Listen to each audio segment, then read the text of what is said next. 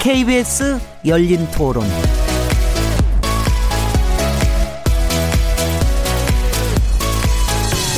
안녕하세요. 묻는다 듣는다 통한다. KBS 열린토론 진행자 시민 김진애입니다.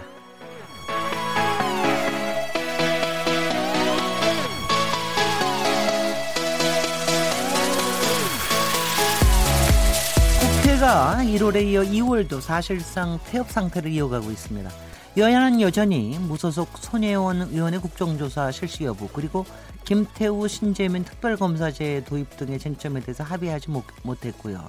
여기에 자유한국당 일부 의원들이 5.18 광주민주화운동을 폭동, 또 5.18 유공자라는 괴물 집단 등으로 표현하면서 폄훼 발언 논란이 확산되고 있습니다.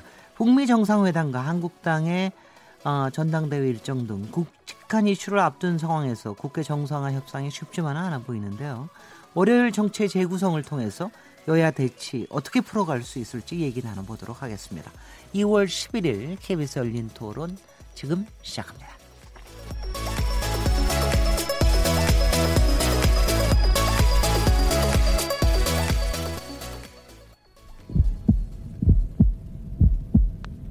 살아있습니다. 토론이 살아있습니다. 살아있는 토론, KBS 열린토론. 토론은 라디오가 진짜입니다. 진짜 토론, KBS 열린토론.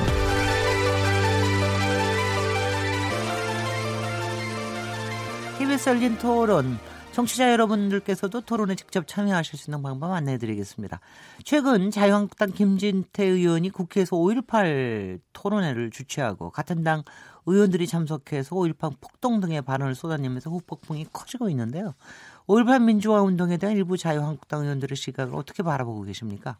또한 이번 달 27일, 28일로 확정된 2차 북미 정상회담을 두고도 여야가 신경전을 이어가고 있습니다. 여러분의 이번 북미 정상회담 어떤 구체적 성과를 기대하고 계십니까? 여러분의 의견을 문자로 보내주십시오. #9730번으로 참여하시면 되고요. 단문은 50원, 장문은 100원의 정보 이용료가 있습니다. KBS 모바일 콩 그리고 트위터 계정 KBS 오픈을 통하시면 무료로 참여하실 수 있고 KBS 열린 토론 월요일 코너 정체 재구성은요 영상으로도 생중계되고 있는데요. KBS 모바일 어플리케이션인 마이K에 접속하시거나 유튜브 또는 페이스북에 들어가셔서 KBS 열린 토론을 검색하시면 지금 바로 저희들이 토론하는 모습을 영상으로 보실 수 있습니다. KBS 열린 토론은 매일 새벽 1시에 재방송됩니다. 당연히 팟캐스트로 언제 어디서든 들으실 수 있고요. 청취자 여러분들의 열띤 참여를 기대합니다.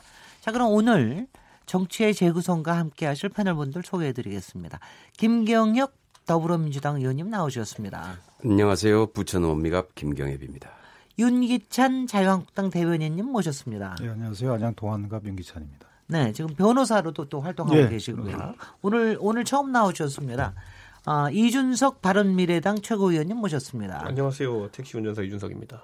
저기 좀 어떻게 연휴 동안은 좀 성과를 올리셨나요? 연휴가 사실 택시도 적고 그리고 또 장거리 이동하는 분이 많아서 하기는 좀 편한데요. 연휴 끝나니까 이제 제 본 실력이 드러나고 있습니다. 산악금 벌었어요? 힘듭니다. 하루 채우고 하루 못 채우고 이런 일이 반복되고 있습니다. 지금. 실력을 좀 키우셔야 되겠네요. 예. 김용신 정의당 정책위 의장님 자리하셨습니다. 예, 정의당 김용신입니다. 반갑습니다. 저희가 지난주에 우리가 설날 전날이라고 좀 그날 좀 특이하게 대선 토론회 비슷하게 저희가 토론을 했어요. 그래서 각기 네 분이 각기 주도 토론을 20여 분씩 했는데 반응이 굉장히 좋았습니다. 다들 자격이 상당히 되신다고. 그리고 역시 주도 토론을 하니까는 내공이 딱 보이더라고요. 확실히. 아니, 그래서 제가 그거 보고 싶어서 제가 사실 봤는데 저는 그날 아주 즐겼습니다. 네. 아주 교통정리만 하니까 너무 좋더라고요. 제일 편했죠, 그날. 가끔 팔짱만 딱 끼고 있으니까 너무 좋더라고요. 그래서 가끔 그런 형식의 토론회도 한번 좀 해봐야 되겠습니다. 오늘 이제 저희 주제가 정체 재구성 사실 지난 일주일 동안 사실 조금 조용할 줄 알았더니 이렇게 일이 많습니까? 도대체 언제나 좀 일이 가라앉는 겁니까? 2월 임시국회 파행이 좀처럼 돌파구를 찾지 못하고 있는데 어떤 이유인지 좀 들여다봐야 되겠습니다. 여야의 강대강 대치가 계속 이어지고 있는데요. 그런데 이제 홍영표 민주당 원내대표가 2월 임시국회가 사실상 어렵다고 말한 거로 얘기를 듣고 있는데 어떻게 된 사정인지 일단 더불어민주당 김경협 의원님 말씀을 좀 듣겠습니까? 예, 원래 임시국회는 짝수달에 열리죠. 글쎄요. 1월 달에는 이제 임시국회가 잘 안 열리는데요. 이번 임시국회 같은 경우도 1월 달에 이제 야당의 요구에 의해서 사실 실질적으로 이제 유치원 3법이나 뭐 공수처법 같은 거에 대해서 합의가 이루어지지 않는 이상에는 열려봐야 사실 별로 할 게 없는 상황이었어요. 그런데 이제 야당이 요구해서 열렸는데 이 임시국회가 열리자마자 또 자유한국당에서 이제 보이콧을 시작을 했죠. 결격 사유가 없는 선관위원 청문회를 보이콧하다가 그다음에 국회를 전면 보이콧하고 2월 임시국회까지 지금 보이콧한 상태에서 이 상태가 지금 지속되고 있는 경우인데요. 아마 여야 지도부 간에 이제 이렇게 협상이 이루어지는 과정을 보면은 핵심은 지금 지금 손혜원 국정조사라고 얘기하는데요. 네. 그래서 지금 이제 저희 민주당에서는 손혜원 국정조사 좋다, 받겠다. 그런데 손혜원만 할 것이 아니라 지금 현재 이해충돌의 의혹을 다 받고 있는 자유한국당의 송원석 의원, 장제원 의원, 이장우 의원 있지 않습니까? 네. 실질적으로 이분들의 이 내막을 보면은 아주 훨씬 더 이해충돌에 가깝거든요. 그래서 이런 부분들까지 같이 해서 한꺼번에 이해충돌 부분을 전체적으로 조사하고 지금 현재 이해충돌에 대한 개념이나 기준, 그다음에 처벌조항 이런 것들이 없기 때문에 이런 것들에 대한 제도적인 장치를 이번에 마련하는 계기로 삼자. 이제 이렇게 제안을 했는데 이것을 지금 이제 역시 자유한국당 쪽에서 거부하고 있어서 네. 국회가 열리지 못하고 있는 상황입니다. 윤기찬 대변인님, 자유한국당 입장이 어떠십니까? 저희가 거부한 거는 사실 아니고요. 이게 의미가 약간 다릅니다. 뭐냐면 1월 달부터 저희가 임시국회를 오히려 요구해서 해왔고요. 임시국회에서 저희가 할 수 있는 일은 입법이라는 것도 있지만 사실 국정견제도 있는 거거든요. 근데 이제 조해주 선관위원 임명 과정에서 사실 여당에 보여준, 그러니까 정부와 여당에 보여준 국회 무시 행태는 그냥 지나치면 안 되겠다라고 지도부가 판단한 거고요.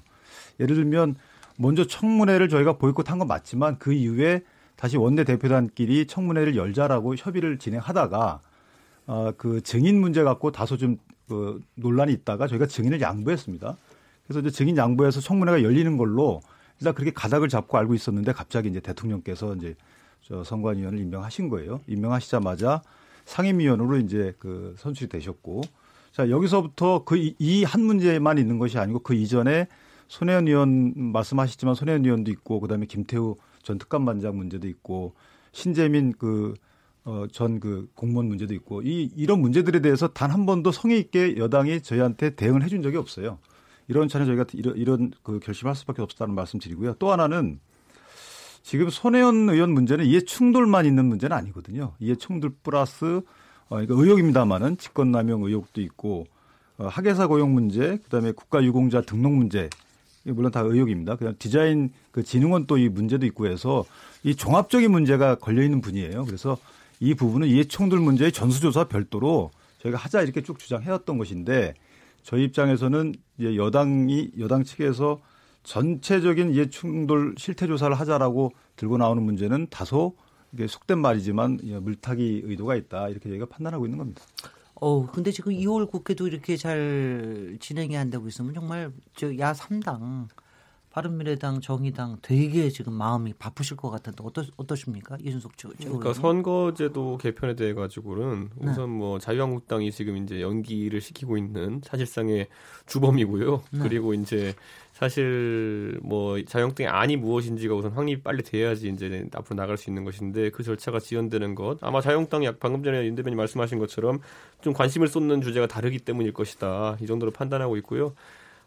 조해주 선관위원권 관련해가지고는 저희가 이미 바른미래당에 중재안을 냈습니다. 가가지고 표결로 가가지고 정해보자라고 했는데 네. 그 안에 대해서 이제 표결에 자신이 없기 때문인지 자유한국당 같은 경우에는 다소 이제 좀 소극적이긴 한데 뭐 원래 중재가 안 되면 표결로 가야 되는 거 아니겠습니까? 어느 정도. 그래서 이제 해임 건의안 이라는 게 사실 구속력은 없거든요 전혀. 그렇죠. 네, 그런데 이제 그리고 3분의 1만 되면 되는 거죠. 그렇죠. 에임 건의안은. 네. 네. 그런데 그 부분에 대해 가지고 좀 전향적으로 생각해서 우선 그 부분은 풀어내야 된다는 것이 이제 중론이고요. 네. 다만 이제 손혜원 국조건에 대해 가지고는 저는 민주당도 좀 마음을 열어야 되는 게 아니 이미 민주당 의원도 아니에요. 손혜원 의원은 무소속 의원입니다. 그렇기 때문에 어떤 정치적으로 방어해줘야 될 의무도 없을 것이며 오히려 방어해주는 것 자체가 국민들한테 위장 탈당인가 이렇게 생각할 수도 있는 거거든요. 그렇기 때문에 저는 그 부분에 대해서 민주당도 좀 마음을 열었으면 좋겠고 지금 이제 손혜원 건과 다 엮어가지고 송원석 의원이나 장제원 의원이나 이런 건 엮자고 하는 것은 누가 봐도 물타기입니다. 예를 들어 정유라의 승마 비리가 터졌을 때 그러면 정유라가 대한민국 국민들의 이슈 관심을 받았기 때문에 그거에 대해 조사를 해야 되는 것이지. 자, 그럼 거기다 대고 과거에 그럼 새누리당이 자, 그럼 우리는 모든 스포츠계 비리를 가지고 하겠다. 그걸 받아라라고 한다 그러면은 그런 걸 바로 사전적 정의로 물타기라고 합니다. 근데 그런 것처럼 민주당도 물론 자유한국당도 원래 입장에서 후퇴한 겁니다. 원래는 손혜원만 하자고 이제 했었는데 손혜원 플러스 그래 나머지 건도 하자. 대신 손혜원 건은 워낙 국민적 관심이 많고 방금 전에 님들 말씀하신 것처럼 단 하나의 그냥 그 이해충돌 건만 있는 것이 아니다. 그렇기 때문에 좀 합쳐가지고 같이 하자라는 주장에 대해 가지고는 저도 어느 정도 일리가 있다 봅니다. 그래서 민주당이 진짜 손혜원 의원을 방어해야 될 어떤 제가 모르는 이유가 있는 거 아니라면은 이거는 왜 이렇게 하는지 제가 잘 이해가 안 갑니다. 알겠습니다. 제가 그러니까 들은 거는 확실하게 그러니까 네. 조해주 선관위원권으로 생겼던 갈등은 네.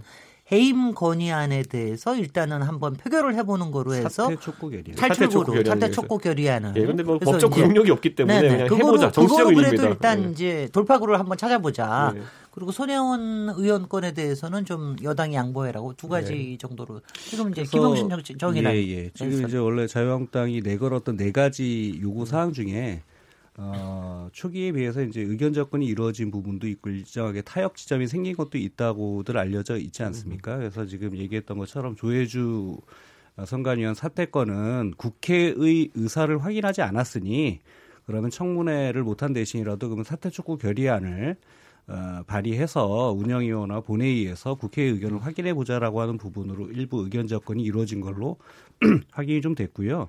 두 번째 이제 손혜원 의원 관련해서 이제 자유한국당이 처음엔 국조를 얘기를 했는데 아마 마지막 그 타협 지점으로 아마 이제 문광희에서의 청문회라도 원포인트라도 그러면 손혜원 의원 하자라고 한 부분까지 나온 걸로는 알고 있어요. 그래서 네네. 제가 조금 어쨌든 그 쟁점들이 많이 해소된 측면들도 있기 때문에 제가 그때 자유한국당이 더 이상의 국회를 보이콧하는 것은 명분이 없다라고 생각하고요. 아까 얘기했던 것처럼 사실 야3당하고 자유한국당이 1월 17일 날 임시국회를 소집을 요구해서 1월 19일부터 2월 17일까지 지금 이제 1월 임시회가 지금 개회 중인데 17일이면 6일 남았네요. 이런 경우는 없어요. 자기가 소집해놓고 자기가 거부한다? 그러니까 자기가 소집해놓은 그 임시회를 자기가 보이콧하면 어떡합니까? 이제 그거는 제가 봤을 때는 명분이 없다라고 생각하고 결과적으로 정말 대단히 큰 명분이 있다고 한다면 옛날처럼 어떻게 있겠어요?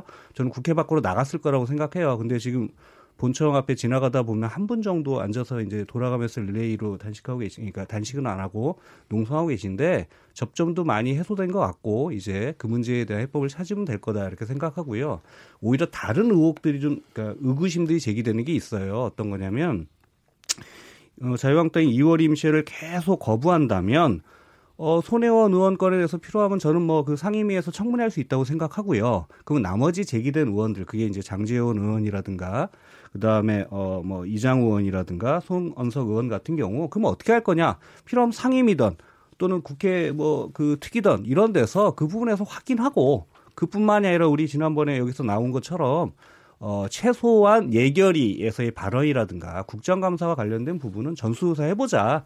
그래서 이해충돌의 기준들을 만들고 거기에 따라서 입법하러 가자라고 얘기를 했는데 이거 제가 봤을 때 계속 손혜원만 하고 나머지는 안 된다. 어떤 형태든 이러면 좀 안 될 거라고 보고요. 거기에 적절한 수준에 타협해야 된다고 보고 있고 특히 국조와 관련해서 이미 기합이 된 게 있잖아요. 강원에도 포함해서 채용비리와 관련된 국조용사 하기로 한 게 있고 선거법 합의 처리하기로 한 거 있는데 이거 기본 숙제해야 된다고 생각하고요. 마지막 좀 의구심은 이제 자유한국당인 전당대회가 있어서 거기에 집중하는 것 때문에 그러면 2월 임시회를 2월 27일까지는 거의 할 마음이 없는가 이런 마음도 이제 좀 보이기도 해요. 그래서 그러시면 안 될 것 같고 법에 규정된 대로 2월 임시회에 점점 기본을 철저히 좀 지켜서 이제 타협할 건 타협해서 돌아오시길 바랍니다. 아무래도 질문이 바로 자유한국당으로 간 것 같아서 제가 그쪽에다 먼저 드릴 텐데요. 제가 이거 한 가지 확인을 해요. 2월 17일까지가 하는 임시국회는 사실은 1월 임시국회인 거죠? 네, 1월 임시국회. 2월 국회는 임시국회는 어차피 열리는 거죠. 다시 소집을 하게 되면 됩니다. 이제 18일부터 또 열리겠죠. 18일부터. 아니 원래 짝수다리는 당연히 열리는 거 아닙니까? 법으로 해야 되는데 헌법상 이제 4분의 1 이상의 소집 요구서를 제출해야 되기 때문에 관리적으로 짝수다리는 해왔기 때문에 저는 당연히 하는 줄 알았더니 예, 그래서 여기서 저 윤기찬 대변인께 드리겠습니다. 지금 그러니까 세당 의원들이 되게 보면은 자유한국당에 더 책임을 국회가 못 열리고 있는 거를 자유한국당에서 조금 풀어줘야 되는 거 아닌가? 근데 이게 이런 의견이신 것 같은데요. 저도 그렇게 들었는데요. 네. 일단 그 여야 관계에서 그 야당이 할 수 있는 일이 별로 없어요. 야당이 어떤 본인들이 추구하는 그 목적을 달성하기 위해서 쓸 수 있는 수단이 제한돼 있거든요. 그러니까 지금 이런 사안에서도 만약에 손혜원 이 국정조사 이 부분, 뭐 제한적이든 아니면 포괄적이든 국정조사 이 부분에 대해서 사실상 여당이 안 받는다면 저희는 할 수 있는 게 없습니다. 이런 상황에서 이게 저희 탓이다라고 하시는 것은 협치의 가장 기본 룰에 반하는 게 아닌가 이런 생각이 하나 들고요. 그 공공기관 채용 비리 그 부분은 사실 저희 때문에 이게 안 이루어지는 건 아니거든요. 그다음에 선거법 개혁제도 관련해서도 지금 민주당에서 뭐 준연동 이런 여러 가지 연동제도를 냈지만 사실은 저희는 300명 이상은 안 늘리겠다는 입장이라서 그 민주당 안에 따르면 300명 이상 늘어난 아니라서 아직 저희가 못 받고 있는 겁니다. 저희는 뭐 도농복합평이 이런 얘기도 나오지만 당론으로 채택이 안 됐을 뿐이고요. 그래서 이것을 그러니까 야당 중에 하나인 자유한국당의 책임을 돌리는 것은 저는 적절치 않아 보인다는 게 제 생각입니다. 우선 네네. 지금 우선 준연동제 관련해서 민주당 의견은 300명에서 늘릴 수 없다라는 겁니다. 네. 예, 그건 명확히 하고요. 그다음에 하나는 지금 이제 손혜원 의원 관련해서 뭐 여러 가지 제기가 됐는데 사실 거의 대부분이 해명이 됐어요. 아까 얘기했던 직권남용이나 인사청탁 문제, 뭐 부동산 투기 이런 문제들이 거의 해명이 됐고, 그다음에 마지막에 남은 게 실제로 이제 이해충돌에 해당되느냐 안 되느냐의 문제인데 이런 문제를 이제 놓고 봤을 때는 사실은 이제 지금 손혜원 의원 같은 경우에 거의 목포에 박물관을 지어서 기증하겠다라는 것이고요. 그런데 문제는 이제 다른 그 자유한국당의 다른 의원들이죠. 이제 송원석 같은 의원 같은 경우에는 당초에 외관역으로 예정돼 있던 KTX역을 김천역으로 땡겼는데 그 자리에 송원석 의원 가족이 소유하는 빌딩을 가지고 있더라. 이게 이해충돌에 해당되느냐 안 되느냐 이런 문제고요. 그다음에 자신이 소유한 5,000평의 땅이 있는데 그쪽으로 국도를 냈고 국비도까지 다 받아왔다. 이건 이해충돌에 해당되느냐 안 되느냐 이런 문제. 그다음에 이제 장제원 의원 같은 경우에 가족 소유한 사립대학에 5억 원이 지원할 수 있도록 예결위 간사 시절에 이렇게 해서 강요했던 문제. 이런 문제도 같이 걸려 있고요. 그다음에 이제 이장우 의원도 역시 이 사업구역을 개발구역으로 지정을 하고 거기에 부동산을 매입을 하고 그렇게 해서 또 국비를 또 수십억 가지고 와서 거기다 해서 지원을 하고 이건 그럼 이해충돌에 해당되느냐 안 되느냐 이런 문제잖아요. 결국은 다 이해충돌에 부딪힐 수 있는 여지가 훨씬 더 저는 이런 부분들이 더 심각하다고 보는 거고요. 그래서 이런 문제들에 대해서 이해충돌에 해당되는지 안 되는지에 대해서 명확하게 한번 규명을 해보자라는 거예요. 그리고 이게 지금 제가 전에도 한번 여기에 우리 열린토론에 나와서도 얘기했는데 이번 기회에 한번 우리 국회의원들의 이해충돌 문제를 전수조사해서 이해충돌의 개념과 기준을 명확히 세우고 여기에 맞는 처벌 조항을 제도 개혁을 제대로 좀 만들어내자. 이게 저희 의견입니다. 그런데 이것을 안 받겠다고 그러는 이유를 저희들로서는 이제 이해할 수가 없는 건데 저희들이 이제 보기에는 지금 자유한국당이 전당대회 문제로 지금 임시국회를 할 여지가 별로 없는 거 아니냐. 그런데 이제 실질적으로 얘기는 여러 가지 어려운 조건들 갖다 내놓고 그다음에 이제 우리 당에서 받겠다 그러면 이제 그것도 역시 아직 거부하고 있는 상황이 지금 자유한국당의 당내 사정 때문이 아니냐. 저는 이렇게 보고 있거든요. 간단히 발언하고 넘어가겠습니다. 먼저 김영신 정책위원장님 하시고. 아까 선거제 관련해서는 좀 자유한국당이 좀 분명히 하셔야 될 것 같아요. 숙제 아직 안 하신 거 맞고요. 그러니까 도대체 자유한국당의 선거제 개혁, 어쨌든 이제 12월 15일날 5당 원내대표들이 합의한 게 있지 않습니까? 연동형 도입을 위한 적극적 방안을 서로 검토해서 다음 같은 사항들을 논의해 나간다라고 하는 이제 사항이 있잖아요. 그럼 거기에 입각한 자유한국당의 연동형 도입 방안이 있는지, 있다고 한다면 어떤 방안인지를 이제 제출해야 되는 게 기본 숙제라고 생각하고 그 부분을 아직 제출하지 않았다.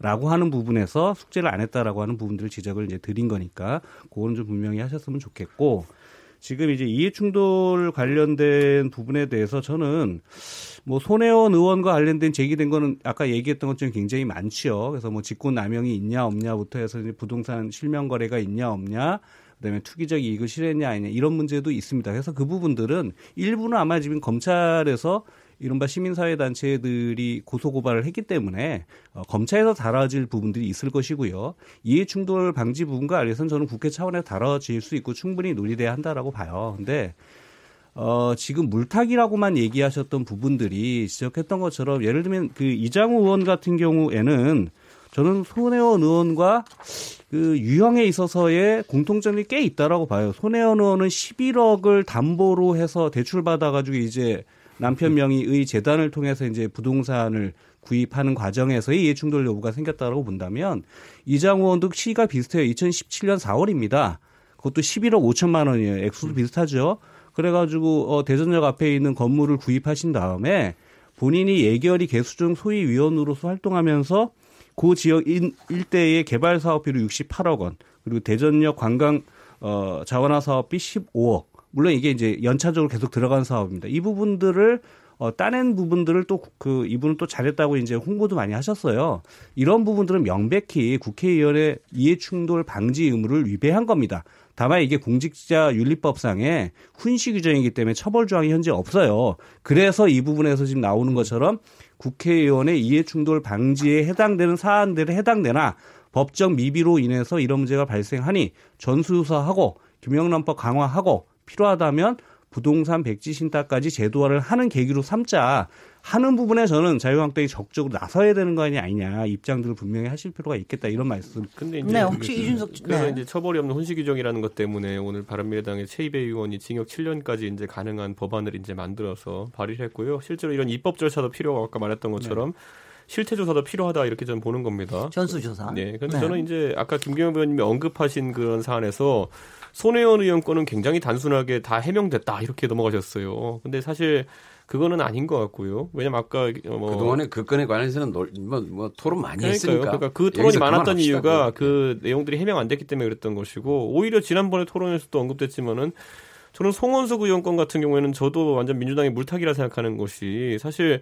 아니 김천 지역구에 있는 국회의원이 김천에 여기 여러 개라 가지고 내가 건물 사놓은 우리 가족의 건물이 있는 곳에 김천에 있는 두 개 역 중에 하나로 땡겼다 그러면 제가 그걸 이해충돌이라 받아볼 수 있지만은 외관에 가게 된 것을 김천으로 유치했다라고 하는 것이 지역구 국회의원으로서 이해충돌에 해당되는 보지 않거든요. 똑같은 얘기라면 만약 존경하는 김경협 의원께서 부천 원미구에 뭔가 유치하면 다 이해충돌입니까? 하필 김천역 앞에 자신과 가족이 소유한 빌딩을 가지고 있었다라는 거죠. 송원석 의원은 추가해서 그러니까, 국회의원 시절의 문제가 아니라 기획재정부 차관 때도 차관 시절에 본인이 그 역을 그쪽으로 그다음에 근데 저는 거기에 대해서도 지적하고 싶은 게 본인이 가지고 있던 땅 5천 평으로 국도를 또 그쪽으로 또 노선을 또 만들어내지 저는 거기에 대해 지적하고 싶은 게 예를 들어 그런 문제들이 그러면은 그것을 그럼 이해충돌로 볼 것이냐 안 볼 것이냐에 대한 개념을 명확하게 하자는 근데 제가 그래서 남부내륙철도 저도 이제 다 들여봤거든요. 그렇더니만은 원래 외관으로 가는 것에 대해 가지고 5조 4천억 정도 예산이 소요되기 때문에 그 예산을 줄이기 위해 가지고 4조 7천억 정도 줄여서 추진하겠다는 것이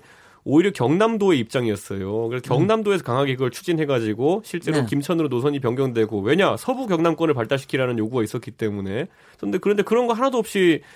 뜬금없이 건물이 있다 이것만으로 이해충돌이라 하기에는 오히려 그거야말로 약간 좀 부족한 게 아닌가 이런 생각이 듭니다. 이장우 의원은 거의 뭐 확실하지 않습니까? 아 거긴 좀 변호 안 합니다. 거기는 진박 아닙니까 저는. 야 이렇게 평가를 보면 이럴 거예요. 윤기찬 대변인 자유한국당. 네네. 알아서 변호하라고 하십시오 거기는. 네. 선거제 관련해서는 이제 당에서 입장을 내놔야 된다고 저도 보고요. 만약에 그 입장이란 그 경우의 수 중에 현행 유지도 입장이 하나다. 예를 들면 이것도 그 유념을 해줘야 될 것 같고 또 하나 이제 의원님 말씀하신 것처럼 지금 손혜원 의원님 경우에는 다 해명이 됐다라고 하는 것은 사실은 조금 편의적인 말씀이 아닌가 싶고 왜냐하면 이게 단순히 이해충돌 기준을 정립해서 앞으로 어떻게 해나가자 이런 문제가 아니고 이분은 이 때에 따라서는 이게 이제 부패방지법 위반 여부도 될 수 있는 여지가 있는 거거든요. 만약에 업무상 취득한 어떤 비밀을 이용해서 이런 행위에 활용하셨다면 이런 부분이 있고요. 또 이게 하이엔드 코리아라는 또 어떤 업체를 운영과 관련돼 계세요. 그다음에 크로스포인트 문화재단과 관련돼 계시고요. 또 백지 신탁한 크로스포인트 인터내셔널이라는 회사와 또 관련돼 계시고. 그다음에 아까 말씀하신 여러 의원님들 같은 경우에는 예를 들어서 지역 민원을 해결하는 측면에서 한 거하고 지금 이 경우에는 목포에 민원이 먼저 있었는지 아니면 의원님이 먼저 내려가서 해당 부동산을 구입하셨는지 네. 이런 여러 가지 사실과 규명되지 않은 부분이 많이 있단 말이죠. 그래서 지난번에 저는 기자회견을 보고 제가 깜짝 놀란 게 뭐 본인이 잘못이 없다고 생각하셔서 그런지 몰라도 해당 본인 조카분이 하는 카페에 가셨다가 그다음에 그 해당 박물관 터에 가셔서 기자회견을 하셨단 말이죠. 저는 그게 사업 설명회로 느껴졌어요. 그래서 네. 이러한 모습을 지난번 토론에서 충분히 했던 얘기고 거기에 대한 해명도 된 것 같거든요. 예, 그러니까 예. 또다시 반복할 필요는 없을 것 같습니다. 지금 이 부분에 대해서는 오늘 윤기찬 대변인이 처음 나오셔서 그러는데 솔직히 네. 뭐 이 손혜원 의원 건에 대해서는 여기서 한 서너 번 뭐 굉장히 좀 깊이 있게 얘기가 됐기 때문에 말씀드리면 요 얘기를 제가 네. 질문을 좀 저기를 하죠.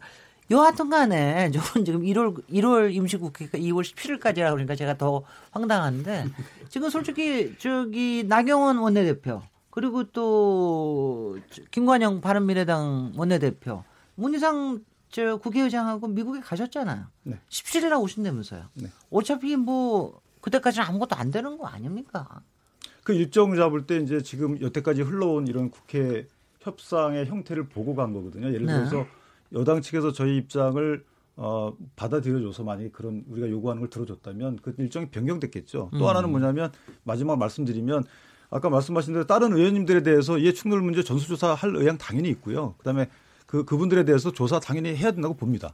밝혀져야 된다고 보고요. 다만 저희가 늘 강조해왔던 이 앞선 부분, 이 부분에 대해서도 해명이 됐다 이렇게 말씀 주시는 것보다는 좀 전향적으로 검토해 주십사 하는 바람입니다. 예, 이 문제는 여기까지 하고요. 어차피 1월 임시국회는 그냥 물 건너가는 것처럼 보이는데 여하튼 간에 뭔가 돌파구를 찾아가지고 그다음으로 넘어가야 되긴 할 것 같은데. 아, 저는요. 솔직히는 이게 굉장히 좀 힘들어 보이는 게. 아니 저는요. 이게 이해가 안 가는 게 처음에 손혜원 의원 사퇴한다 그랬을 때 아니 민주당의 당적을 버린다고 했을 때 네. 국민들이 그것을 뭐 받아들이기로는 아, 앞으로 손혜원 의원이 집권 여당의 비호 없이 본인의 의혹을 해명하겠다라는 취지로 좀 받아들였어요. 그래서 생각보다도 일이 빠르게 진행될 수 있겠구나. 그래서 저는 그 상황에서 국민 여론이 좀 진정된 것도 그런 것을 받아들였기 때문이라 보거든요. 그런데 지금 와서 보면은 오히려 민주당은 더 변호의 열을 올리고 있고 국정조사 막고 있고 저는 이거는 애초에 국정조사 수용 안 되니까요. 그러니까 같이 하자 이런 거죠 다. 여기에 의혹이 제기돼 있는 이해충돌 사안들은 다 같이 하자 이런 얘기죠. 같이 할 거 없이요. 따로따로 네. 다 하십시오. 물토기가 아니라 그거는 왜 따로 합니까?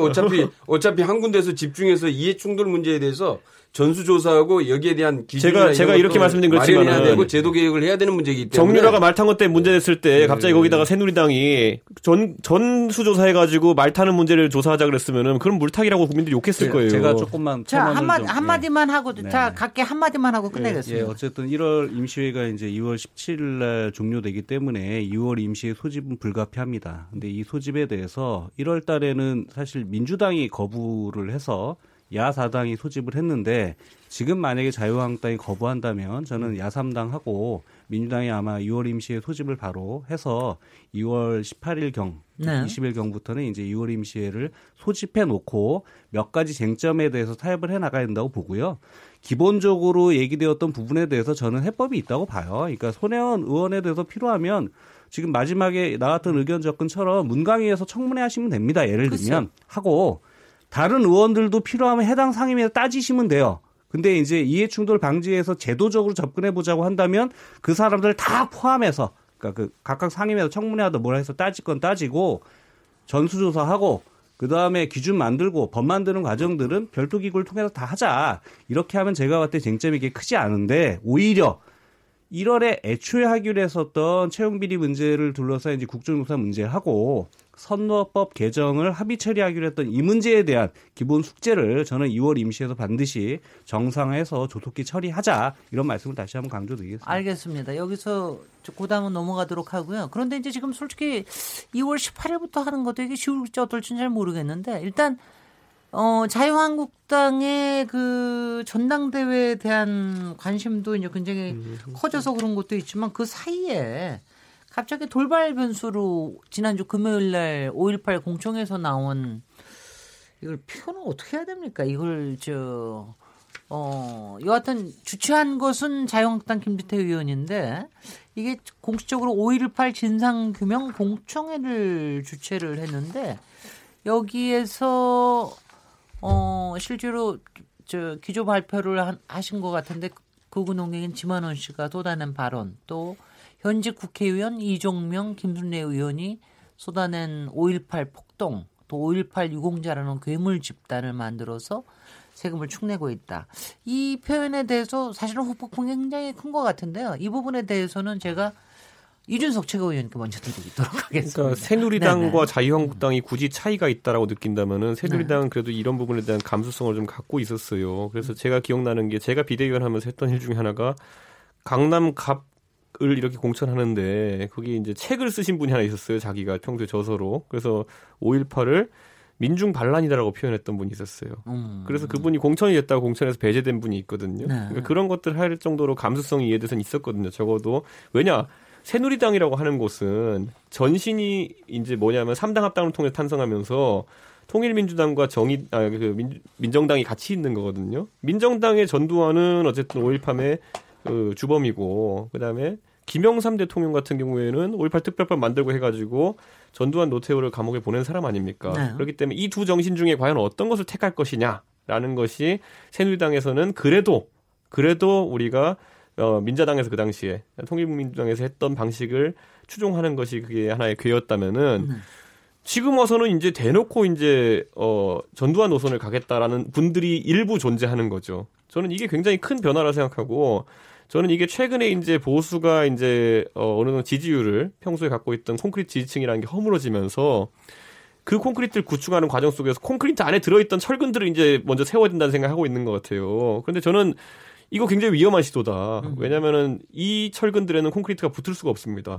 왜냐면은 너무나도 지금까지 그 사회적으로 금기시되었던 발언이고 첫째로는 그것이 왜냐면은 웬만한 주장이 전부 다 음모론과 거짓에 기반하고 있기 때문이거든요. 그렇기 때문에 저는 이 부분에 있어서 특히 저희 당의 하태경 의원 같은 경우 이 부분의 진상규명에 대해서 굉장히 강한 발언을 하는 것으로 유명하지만은 예를 들어 뭐 특수부대가 내려왔다 뭐 이런 것들 북한에 특수부대가 내려왔다 광주에 내려왔다는데 그 자료들 보면요 뭐 황장엽 선생 사진도 있고 그래요. 황장엽 선생이 이론가로서 평생 책 붙들고 사신 분인데 언제 광주에 총 들고 나타났다는 겁니까? 뭐 이런 것들이 입증되지 않은 사실들이 계속 이제 카톡이라든지 이런 걸 통해서 유포되면서 사실 뭐 가짜뉴스처럼 유포되고 있는데 저는 이 부분에 대해 가지고 나경원 대표가 다른 의견으로 표현한 거 여러 가지 다른 학설 중에 하나처럼 표현한 것도 굉장히 문제가 될 것이다. 물론 철회를 하긴 했지만은 저는 그래서 앞으로 이 부분에 대한 이념 정립은 과거 새누리당만큼이라도 이제 돌아가야 된다. 예, 자유한국당이 너무 경도되고 있다는 그런 지적을 좀 하고 싶습니다. 예. 김영춘 용조위원장님. 명백한 망언이고 망발이었다고 보고요. 이거에 대해서는 저는 자유한국당이 좀 책임 있는 공당으로서의 좀 책임 있는 모습을 지금이라도 보여주시는 게 좋겠다라고 생각합니다. 그 첫 번째는 해당 의원들에 대한 징계를 하는 거냐 안 하는 거냐 다시 말해 출당에 대한 준하는 조치들을 자유한국당이 책임 있게 조치를 취할 것이냐 아니냐라고 하는 거에서 기준이 하나 있을 거라고 보고요. 두 번째는 내일 아마 이제 자유한국당을 제외한 그 바른미래당까지 포함해서 4당이 그 3명 의원들에 대한 징계위 회부안을 제출하게 됩니다. 그래서 이것에 대해서 필요하다면 저는 국회에서 제명에 준하는 중징계를 이루어야 된다고 생각하고요. 그러니까 윤리위원회에 제소하는 거죠? 예. 그 징계를 내면은 윤리위 심사를 거쳐서 이제 징계 중에 이제 제명을 하려면 당헌진 보고 처리될 텐데 만약에 이제 징계 제명까지 간다면 본회의 표결까지 가야 될 문제라고 생각하고요. 세 번째는 법적 책임도 져야 된다 해서 평화당도 했지만 저희도 오늘 지만원 그 씨를 포함해서 국회의원 그 문제 3명에 대해서는 이름하여 북한군으로 지목된 광주 시민과 함께 오늘 고발 및 고소를 했습니다. 그래서 법적 책임까지 져야 된다고 보고 있고요. 제가 무엇보다도 도대체 이해가 안 됐던 부분들은 자유한국당과 이제 그 나경원 대표의 그런 좀 그 판단 및 저는 발언이라고 생각하는데 예를 들면 이제 폭동이라고 했던 것, 괴물 집단이다. 그리고 북한의 게릴라전이다.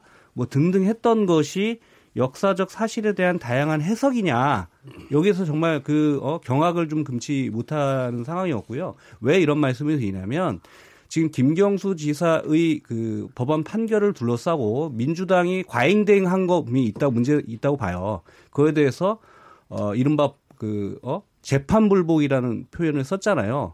근데 5.18 사건이 있잖아요. 전두환 노태우에 대해서 97년도에 이미 대법원에서 그것이 내란 사건이었고 광주 시민에 대한 진압이 헌정질서를 물란케 한 행위라고 하는 확정 판결이 난 것입니다. 그런 사건에 대해서 대법 판결까지 나고 한 사건에 대해서도 그게 아니다라고 주장하는 그런 의원들, 그런 발언들, 이런 것이 다양한 해석이다라고 이야기하는 부분에 대해서는 저는 도저히 납득할 수 없다라고 생각하고요. 그 부분에 대해서는 자유한국당이 좀 명백한 공당으로서의 책임 있는 조치와 자세를 좀 취해야 하는 게 필요하다 이렇게 봅니다. 윤기찬 대변인 나중에 맨 나중에 얘기하시죠. 네. 예. 김경협 의원, 더불어민주당 뭐 지금 여러 가지 방침을 세우셨죠. 뭐 어느 사회, 예, 네. 어느 사회나 좀 있습니다만은 우리 한국 사회도 극우 세력이 존재해 왔지요. 그래서 필요에 따라서는 일본의 식민지 강점도 부정하거나 아니면은 군사 독재 정권을 찬양하거나 아니면 뭐 박근혜 대통령의 탄핵한 것을 부정하거나 이러면서 지속적으로 활동을 해왔다라고 봅니다. 그리고 그러한 것들이 때로는 뭐 태극기 부대라고도 얘기하고. 저는 태극기 모독부대라고 얘기하는데요. 예, 이렇게 얘기하는데 이런 세력들을 중심으로 해서 이렇게 계속 활동을 해왔는데 이번에 이제 자유한국당 전당대회를 계기로 해서 제가 저번에도 한번 그런 말씀을 드렸는데 수구 경쟁, 극우 세력 경쟁을 하고 있다 이랬거든요. 이게 이제 사고가 터질 위험성을 가지고 있었던 거죠. 그러니까 이러한 세력들이 사실 자유한국당 내에 상당 정도가 존재하고 있었다라고 저는 생각합니다. 그런데 이번에 마치 이런 걸 한번 드러내서 이것을 한번 활용하고 싶었던 거죠, 정치적으로. 그래서 아마 이 자유한국당 의원들 몇 분이서 아마 이 주최자 자리를 깔고 자리를 만들어 놓고 지만원 씨를 불러서 지만원 씨의 입을 빌려서 본인이 하고 싶었던 얘기를 발표하게끔 한 것이다. 저는 이렇게 봅니다. 그리고 여기에 함께 참여했던 의원들이 세 분이서 여기에 장단을 맞춘 것이다. 이런 것이고요.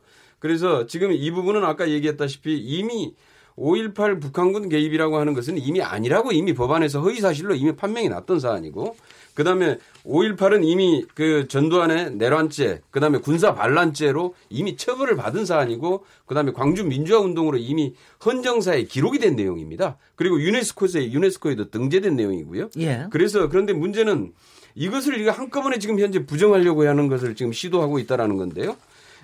이것은 단순한 어떤 뭐 오해나 착각 뭐 해석의 문제가 아니라 이건 아까 지금 앞에서도 우리 정의당에서도 얘기했다시피 헌정 질서를 부정하는 행위입니다. 이거는 그야말로 굉장히 위험한 그것도 특히 헌법기관인 국회의원이 이런 헌정 질서를 부정했다고 하는 것 자체가 대단히 심각한 문제고요.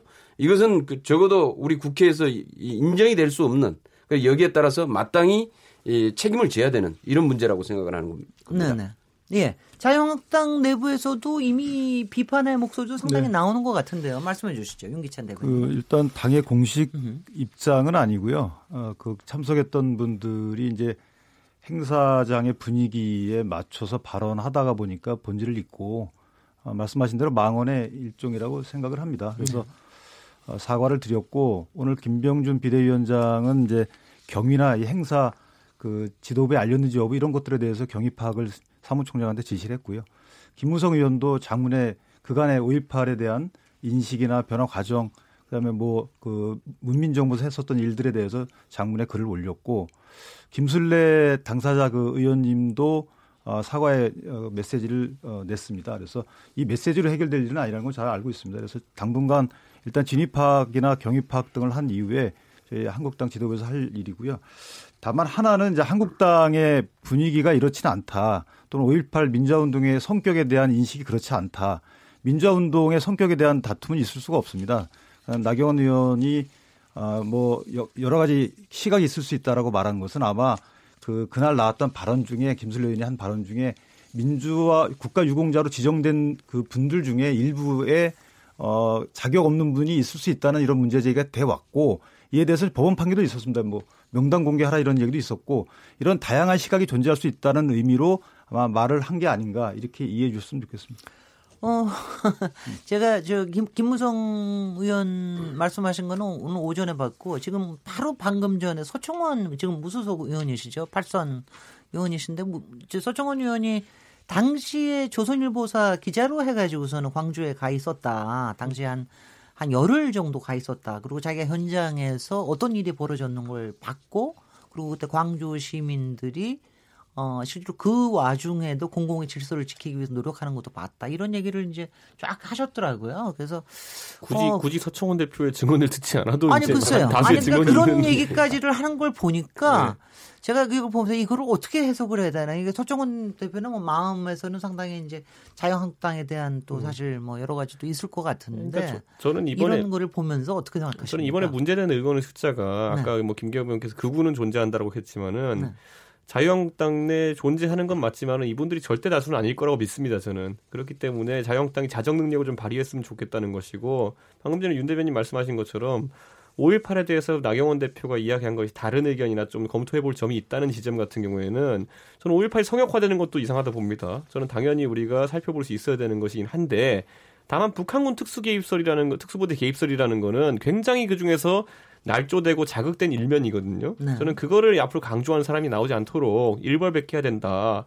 특히 명단 공개 같은 건 방금 전에 이야기하셨는데 뭐 명단 공개를 하지 않아야 된다는 행정법원의 이제 판결이 있었지만은 저는 이 명단 공개하라는 소송을 누가 걸었냐 봤더니 저는 또 아까 김경협 의원님 말씀하신 극우 계열에서 걸었나 봤더니만은 오히려 호남 지역에 계신 분들이 걸었더라고요. 그러니까 이게 공무원 취업이나 이런 데 있어가지고 가산점 자료로 활용되고 이런 게 있다 보니까 그런 것들에 대해 투명하게 공개해야 된다라는 취지로 하신 것이었기 때문에 뭐 그런 주장 같은 경우에 저는 뭐 악의보다는 오히려 뭐 할 수 있는 수준이라 봅니다. 근데 저는 어쨌든 역사적 사실 또 이제 돌아가신 분들이 있는 상황 속에서 거기에 대해 가지고 원인을 바꿔버리는 그런 행태, 성격 자체를 바꿔버리는 행태 이런 것들은 이게 정치권에서 지양해야 되는 행태가 아닐까 싶고 네. 이번 사건은 사실 자유한국당이 애초에 5.18 진상조사위원으로 지만원 씨를 언급하면서 시작되었다 저는 봅니다. 그때 지만원 씨를 결국엔 배제했죠. 거기까지는 정상적인 판단이죠.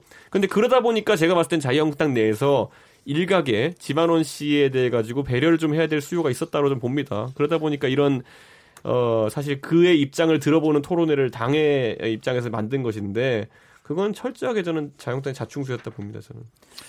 이런 네네. 발언이 나올 수 있는 자리를 만들어서 이런 사고를 친 것도 문제지만은 그 이후에 이 부분에 대해서 대처하는 저는 자유한국당도 굉장히 문제가 심하다 이렇게 봅니다. 우선 이제 원내대표의 역사적인 해석이 다를 수 있다. 해석의 문제가 아니잖아요. 이것은 팩트의 문제인 거죠. 이미 헌정사에 어떻게 기록이 됐는가. 어떻게 국민적 합의가 이루어져서 역사적인 사실로 이미 자리매김하고 있는가. 이것이 문제인 것이고요. 그래서 역사적인 해석의 문제도 아니고 그다음에 또 좀 뭐 김병준 그 비대위원장께서도 보니까 뭐 마치 그냥 의견으로 있을 수 있는 의견인 것처럼 이렇게 얘기를 하는데 바로 이러한 태도 자체가 저는 자유한국당이 이러한 그 군사 쿠데타나 이런 문제들에 대해서 명확하게 입장을 정리하지 못하고 있다 저는 이렇게 봅니다. 네. 그리고 이런 측면에 있어서 우리가 지금 독일 같은 경우에 지금 나치에 대해서 찬양을 하거나 나치를 합리화시키는 발언을 하면은 바로 강력한 처벌을 받습니다. 그렇잖아요. 그런데 지금 우리도 지금 이런 부분들에 대해서 헌정 질서로 이미 갔다가 다 헌정사에 기록돼 있는 내용들인데 이런 부분들을 다시 뒤바꾸겠다. 이걸 부정하겠다라고 하는 것 자체는 심각한 문제이고요. 여기에 대한 자유한국당의 태도를 명확하게 해야 된다. 그것의 방식은 지금의 현재 이 해당되는 새 의원들에 대해서 당내 징계뿐만 아니라 이것은 국회 윤리에서의 징계 자체도 자유한국당이 적극적으로 나서서 협조하지 않으면은 저는 자유한국당도 아직까지 받아왔던 역시 똑같은 의심, 이 사람들과의 똑같은 그러한 비난을 피하기가 쉽지 않을 것이다 이렇게 보고 있습니다. 제가 이 한마디만 네, 한마디씩만 다 하고 끝내도록 하겠습니다. 네, 자유한국당 김영신 정책위 의장님 먼저 얘기 듣고요. 네, 그렇게 하시죠. 네. 예, 일단 아까 얘기했던 것처럼 발언 당사자들이 아직 책임 있는 발언들이 다 나오지 않았다고 생각해요. 김순례 의원 같은 경우는 어쨌든 본의가 왜곡됐다 또는 뭐 진위는 게 아니었다라는 식의 이제 일부 사과는 있었지만 어쨌든 핵심에 대한 인식에 대한 자기 얘기는 아직 제대로 안 하신 것 같다 생각을 하고요. 이종명 의원이나 김진태 의원은 이거에서 아직 발언하고 있지 않죠. 네. 자기에 대해서 이것이 문제다 아니다라고 하는 걸 얘기하고 있지 않고요. 그다음에 자유한국당에서 아까 경위라든가 이런 거 파악해 보시겠다고 했는데 저는 명백한 입장 내십시오. 그 입장이 뭐냐면 그분들에 대한 태도와 조치일 겁니다. 그 네. 부분에 대해서 보여줘야 말만 그렇게 하는 것이 아니라 실제 언행일치가 된다라고 하는 부분에서 국민들이 판단할 거라고 생각하고요. 제가 무엇보다 좀 다시 한번 강조해드리고 싶은 것은 여야가 합의 처리한 법률들이 있습니다. 예를 들면 작년에 이제 우리가 통과시킨 5.18 진상규명 특별법에 5.18 민주화 운동에 대한 정의가 있어요. 그 정의는 뭐라고 돼 있냐면 5월에 일어난 시위에 대해서 군부 등에 의한 헌정 질서 파괴 범죄와 부당한 공권력 행사로 다수의 희생자와 피해자가 발생한 사건이다. 이게 여야가 합의 처리한 법에 5.18 광주 민주화 운동에 대한 정의를 이렇게 했지 않습니까? 그러면 본인이 참여해서 주요 당의 그 의원들이 다 참여해서 합의 처리한 이런 법률적 규정들을 스스로 부정하는 부분에 대해서는 저는 명백히 조치를 취하시는 게 맞겠다라고 보고 있습니다. 예. 윤기찬 대변인. 네. 일단은 그 자유한국당 입장은 명백히 저희가 밝혔고요. 이 두세 분이 하시는 말씀과 자유한국당의 5.18 민주화운동에 대한 시각과는 다르다. 이거 분명히 밝혔고 이분들에 대한 당내 처분을 어떻게 할지를 보고 자유한국당의 인식을 추단한다는 것은 맞지 않다고 보고요. 물론 어떤 처분할지는 지도부가 알아서 판단하겠지만 저의 영역은 아니고요. 또 하나는 아까 말씀하신 5.18 진상규명 특별법에 왜 이렇게 들어갔는지 모르겠지만 이 여야가 합의한 정의죠. 예, 정의 말고 그 적용 범위, 그러니까 조사 범위에 보면 네. 이상하게도 그 북한군 개입 여부 및 특수부대 조작 사건도 들어가 있어요. 이게 들어가 있다 보니까 여기에 대해서 언급이 나오는 거고 한국당에서 아마 지만원 씨가 북한군 관련 전문가다라고 해서 아마 검토했던 것 같아요. 그러다가 나중에 이제 그에 대한 부적격하다라고 해서 드랍을 시켰던 것 같고요. 따라서 저희 인식이 그분들의 주장과 또는 발언하신 분들과 맞지 않다. 꼭 그에 걸맞는 건 아니다라는 거 분명히 알아주셨으면 좋겠습니다. 예. 여기서 1부 토론 마무리하도록 하고요. 2부에서 바로 한국당 전당대회로 좀 넘어가도록 하겠습니다. 왜냐하면 지금 이게 5.18 요번에 청문회와 관련된 사안들이 사실 이제 전당대회하고 좀 맞물려 있는 것들이 좀 있어가지고 그 얘기로 넘어가는 거로 하도록 하고요. 여기서 잠시 쉬었다가 토론 이어가도록 하겠습니다. 지금 여러분께서는 KBS 열린토론 시민 김진애와 함께하고 계십니다.